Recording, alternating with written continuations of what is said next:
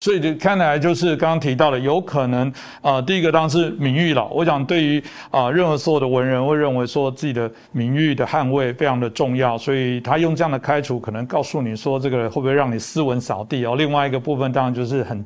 啊，直接的部分对于您直接这个退休的部分有没有做处理？这个当然就老师说的，可能未来啊，在下个月的部分会较为清楚，到底影响有哪些哦。我比较好奇，老师像这样的现象，我不知道您有没有开始跟身边，因为我相信也有许多跟您啊，这个我们刚刚提到，同样啊，旅居海外。透过过往也有对于中国的一些不同的意见，您所知道这个只是您单一的个案，还是这个普遍开始会做这样的一些许多可能都开始遭遇到这样子的一个，我我甚至看起来是有点暴富的这样的一些行为。没有什么斯文扫地的问题，因为我呢是十九岁我就上山下乡知识青年，所以我不叫知识分子，我们叫知识青年。我十九岁的时候高中毕业，我就到了。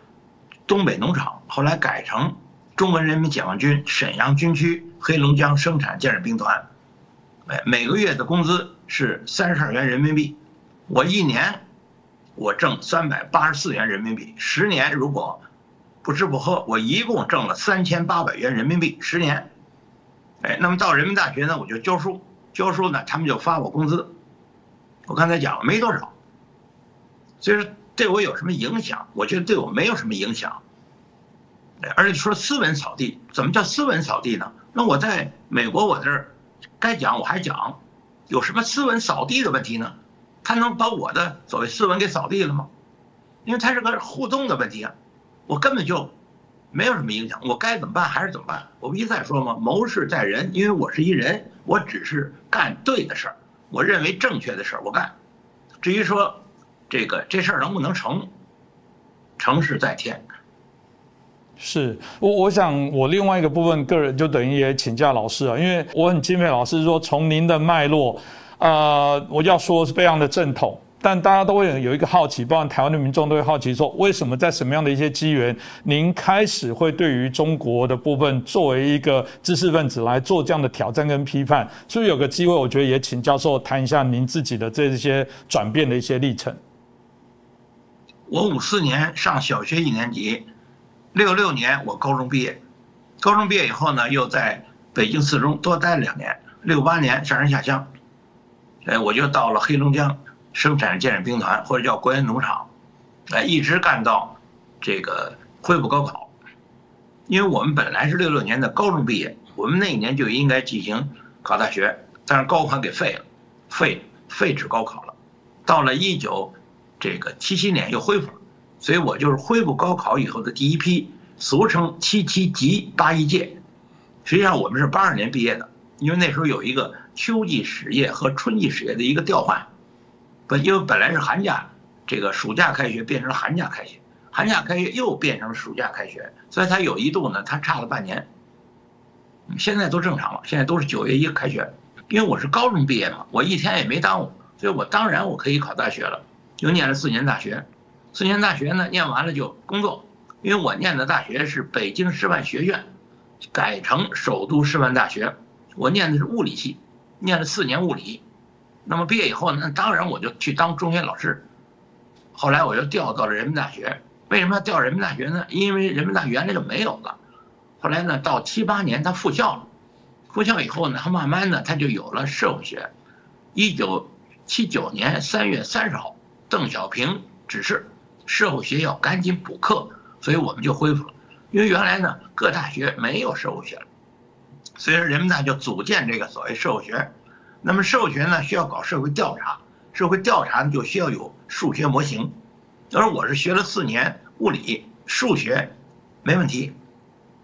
而人民大学呢，当时它是以社科人文为代表的一个大学，它好像没有物理系。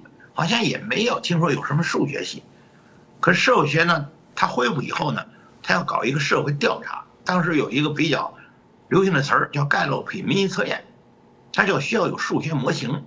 那我们学物理的数学肯定不错，所以我们就到了人民大学教这个社会调查的课，哎，就研究了社会问题，是响应了胡适那句话，因为胡适呢，他有一句话叫少谈点主义。多研究点问题，所以我在人民大学开这课，就是当今中国的社会问题，就是顺理成章的嘛。而因为我们已经在黑龙江种了十年地，但，对于基层的事儿，比从学校门出的人要好一些。所以我一开始呢就研究的，也不是研究的，就涉及到了人口问题。所以我们当时呢就研究了中国大陆的人口问题，特别是农村的人口问题。很简单，当时呢周恩来总理有一个政策，叫一个不少，两个正好，三个多了。但周恩来死了，他们就擅自更改了周恩来总理定的、被实践证明是行之有效的计划生育政策基调，他们就改成一个正好，一个正好大家都知道，独生子女祸国殃民。对不对？但是我们很简单啊，也很单单纯呢。你怎么能生一个呢？生一个你就没有兄弟姐妹了，没有兄弟姐妹，你就是残疾人呢。你想想，因为这人有三情嘛，他有亲情、友情、爱情。这个亲情中有一个重要的组成部分就是手足之情嘛。说说你大陆你怎么能搞成这么荒唐的这个政策呢？所以我们当时就坚决反对、批判这个祸国殃民的独生子女政策。哎，当时我们得到了中共中央书记处农村政策研究室的主任叫杜润生同志的支持，哎，他给了我们一笔经费，我们就搞了中国农村人口问题的调查，我们提出来一个结论，就叫做一对夫妻生两个好孩子，如果你愿意，我们就保证你生一个男孩一个女孩简单说，用这个精神文明，用制度文明。和技术文明三个文明一起抓，所以我们这个战略报到中共中央书记处，就叫儿女双全的新人口战略。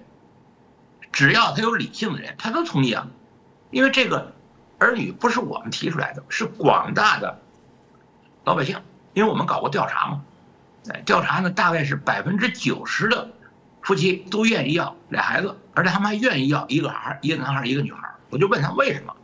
有信教的就说圣经嘛，上帝造人的时候就造出一个亚当夏娃来嘛，那不就是一儿一女吗？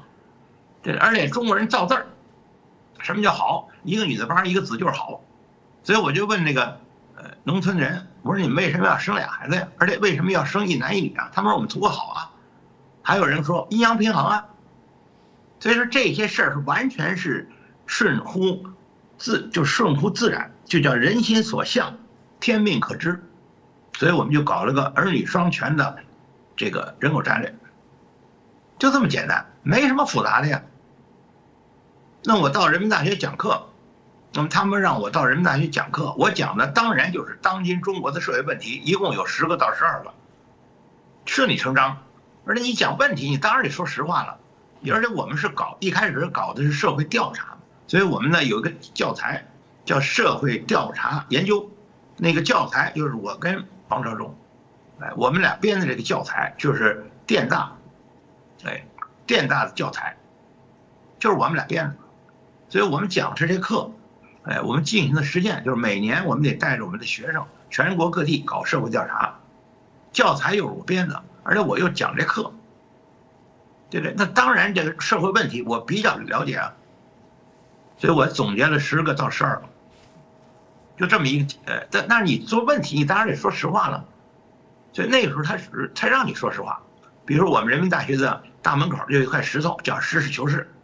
用邓小平的一句话，就是解放思想，实事求是，团结一致向前看。哎，当时习近平出任新的一代总书记的时候，他也讲过嘛，叫解放思想，实事求是，与时俱进，团结一致向前看。他加了四个字与时俱进。当然是没有任何问题了，因为在小平讲话那时候已经二三十年了，但本质没有变。问题是他们现在他们变了，我实事求是，我讲实话，他们不爱听，所以他们就把我开除了。开除也对我没什么影响，他不就是一电话吗？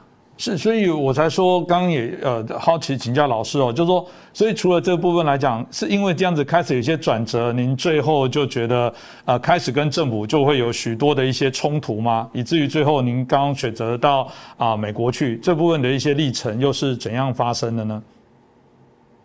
因为我到美国来呢，因为我呢是已经六十岁，我已经退休了，正式退休了，到现在我已经退休了大概十五年了。那么退休以后呢？在那个前几年有一个民间组织，华侨，呃，因为世界上的华人大概有五六千万，他们有很多组织，其中有一个组织，他们评奖，他们就通知我说你那年呢是二零一七年，被评成华人榜上了华人榜，当时有个奖叫人文奖，他们就给我评，评完之后就通知我去领奖。到哪儿领啊？他们就通知我到日本东京领奖，我就答应。在领奖的前几天，他们通知我改地儿了，对，改到美国洛杉矶。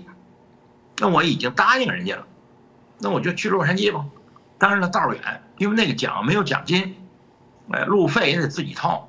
那我既然我已经答应人家了，东京呢离着北京比较近，洛杉矶呢离着北京可能比较远，那就多花点钱吧。